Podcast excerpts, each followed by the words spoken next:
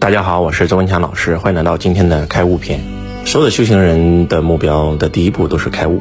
那如何开悟呢？开悟肯定不是头脑的明白，而是亲身体悟到了宇宙真相。佛陀对开悟的定义是：开悟是所有痛苦的终结。当你在没有开悟的时候，不管是生老病死，不管是爱别离，啊，不管是别人的一个眼神、一个动作，都可能让你极其的痛苦。但是当你开悟以后啊，你真的就不会痛苦了，因为那一刻你证到了宇宙大道。你体验到了，原来你的生命一切都是一场幻象，人生就是一场梦，根本没有一个我存在。当你把小我整没的那一瞬间，其实你就开悟了。其实开悟没有那么高深，所谓的开悟就是进入了无我状态，就是因为你搞懂了，你的肉身不是你，你头脑里的那些念头思维不是你，你的情绪不是你。当这些东西都不是你的时候，那请问什么是你呢？那就是没有一个你是你的时候，那个你就是你。可能有点绕啊。那如何开悟呢？没有人可以通过看书开悟，没有人通过听课开悟，只有通过亲身的体证。事上修，心上练，叫修炼。借势修人，借假修真。接下来，周老师给大家分享一个我的学生刚刚开悟的真实经历，把他这神圣的一刻分享给大家，是希望让大家也能够从这个故事里面有所借鉴。你无法通过这个故事开悟，但是你可以通过这个故事借鉴，搞懂开悟是怎么回事儿。有可能，你的那件让你开悟的事就会在今天，在明天，发生在你的身上。你把握住了这个机缘，你的花儿就开了，花开见佛。讲一下故事背景，你想象一下啊，有这么一个人，他已经期待孩子，期待了很多年，终于怀上了，这是一个多么喜悦、多么令人兴奋的事情。他忍不住自己的这种所谓的喜悦啊。啊，本来是三个月之之内，咱们老家规矩是不允许告诉任何人，他忍不住，告诉了身边的所有人，告诉了所有的亲戚，甚至要告诉全世界，就是无比的喜悦啊，想把这个喜讯跟全世界分享。好，那这么开心，终于有了，结果呢，突然有一天见红了，然后慢慢的呃越来越多，你想想，对于一般的人会怎么样？然后在医院看了以后呢，医生说。可能留不住了，啊，要现在赶快排出去，排出体内。那这个学生说：“那不行，我必须要保胎。”然后想方设法保胎，花了很多钱，花了很多时间，花了很多精力，用了各种各样的办法去想方设法保胎。然后结果呢，没保住。你觉得这件事搁在一个普通人身上会发生什么事情？那有可能这个人会因为这件事痛哭流涕、悲伤不已，甚至有可能得抑郁症，甚至有人有没有人？这个世界上有没有人因为？流产就自杀，有没有？我跟你讲，他真有啊，一辈子走不出阴影啊！这就是不开悟的人生，不修行的人生。任何发生在你身上的一件事，都有可能要你的小命。但是我们来看看这个学生，他刚开始呢也有点担心恐惧，但是因为他学过周老师的课，他知道担心恐惧没有用。你怕死吗？怕。为什么要怕？请问这个世界上有人因为怕死而躲过去吗？那既然躲不过去，怕有什么用呢？怕只会让你吸引这件事到你的生命当中啊。担心是诅咒，安心是祝福，所以他就开始不知道该怎么做了。他说：“那老师，那我应该怎么做呢？”我说：“你应该一无所住啊，你应该发生任何事都喜悦感瞬间充满全身，期待这个事情的走向啊，因为道安排的一定是最好的呀。你做到极致，尽人事听天命，对吧？保养好自己的身体，然后呢，道法术器方法全怼上，医院啊、中医呀，对吧？营养学呀，包括跳大神的全整上。”他说：“我都听你的，全整了，全整了以后，你就接下来你就喜悦感充满全身，等结果就完事儿了。道安排的一定是最好的。”我们有一个学生，他呢也有过曾经类似的经历啊，想方设法保住了这个孩子，但是生下来以后，其实医生都不建议啊，生下来以后，然后这个孩子呢，他跟常人不一样，啊，非常痛苦，每天还要去医院做各种各样的手术啊什么的，然后他们夫妻两个几乎把所有的钱全部砸到了这个孩子身上，然后这个孩子也很非常的痛苦，看着孩子化疗，你想想他能不痛苦吗？然后到最后，终于七八年以后，这个孩子还是走了。但是这个孩子走了以后，对于这两夫妻的打击几乎是灭顶之灾。所有的钱、所有的房、所有的车都花在这个孩子身上。两夫妻因为这件事都要都要自杀，就是在这种状态下听了我的课，后来上了我的课以后才把他们救活了。那现在很好啊，他们当时甚至想过自杀，想过再也不要孩子了。结果现在生了个孩子，我非常健康，非常开心，非常快乐，非常好。所以有时候就是还是那句话，唯道是从，孔德之容，唯道是从。何为孔德之容？孔就是大的意思嘛，德就是德行嘛。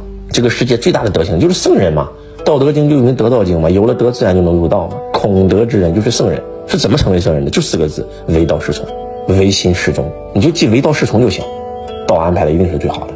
当你把这个道理整通以后，你还伤心啥呀？你还恐惧啥呀？你怎么知道这个孩子不来一定比来好，对吧？这个孩子不来不用受罪。有些灵魂他没有来过地球玩这个游戏，他很想来，但他又很恐惧，所以下来看一眼然后走了，然后走了就走了呗。走了以后他可能对吧？然后去找一个更好的，对吧？投个更好的胎。我这个学生呢是怎么回事呢？他其实，在年少的时候不更事啊，然后呢，呃，怀孕了以后就去这个没敢要啊这个孩子。后来呢是通过修行以后，他就觉得自己造业了嘛，然后呢就通过各种各样的办法啊，通过修行啊，通过元成功啊，通过做法事啊，想把这个孩子求过来。结果终于来了，求过来了，求过来以后，结果现在是这样一种状态啊。然后我记得在他最后一天去医院做检查啊，已经找了三四个医院了。横跨三四个国家，找了三四个医院都确认，啊，孩子已经不在了的时候，那一刻，然后我的学生跟我的对话，大家可以听一听，这是属于他的开悟时刻，属于他的神圣时刻。我的学生给我发的第一条信息是：当我辗转三四个国家，最后得到的是最后最终极的答案的时候，做过所有的检查的那一刻，孩子走了的那一刻，我内心充满了法喜，我证悟到了道，我真的。亲身证悟到了道的存在，然后我在没有跟您学习之前，我以前不觉得开悟觉醒是必修生，我顺便学习，我从来没有想过一定要开悟觉醒，一定要成圣成贤，从来没有想过。但是今天这个经历让我离道更近了，我真的那一刻我发现我的二元对立瞬间消失了，我没有了恐惧，没有了悲伤，没有了痛苦。当我今天去医院检查的时候，我惊艳到了全然的爱，看到的医院的每一个人，每一个医生，然后。就是感觉到空气当中都散发的那种全然爱的存在，而且我感受到这个孩子太爱我了，太爱太爱我了，然后用尽一切来爱我，希望我身体好啊，对我身体是最好的爱。即使我执着保胎，想方设法要留住这个孩子，这是我对孩子的爱，但是他拼尽全力的自然的流流产排出。嗯，今天医生告诉我说，如果没有流干净的话，还要做个小手术，但是检查完以后发现不用做手术了。所以我没有经历太多的痛苦和反应，然后呢，自然自然的就所有的一切都排出体内了，不用做手术。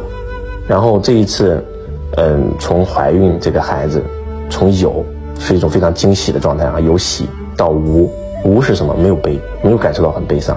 然后通过这个体验，真的体悟到了空，体悟到了无的那种美，真的证悟到了什么是真正的修行。这个就是我修行最大的机缘啊！